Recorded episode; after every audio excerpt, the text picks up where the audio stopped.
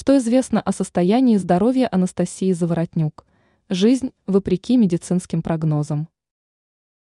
Актриса Анастасия Заворотнюк продолжает бороться со смертельно опасной болезнью.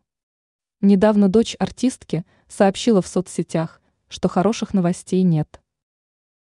Что известно о состоянии здоровья Анастасии Заворотнюк?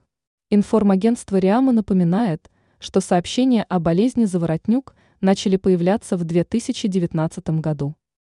В 2020 году стало известно, что у актрисы диагностировали глиобластому.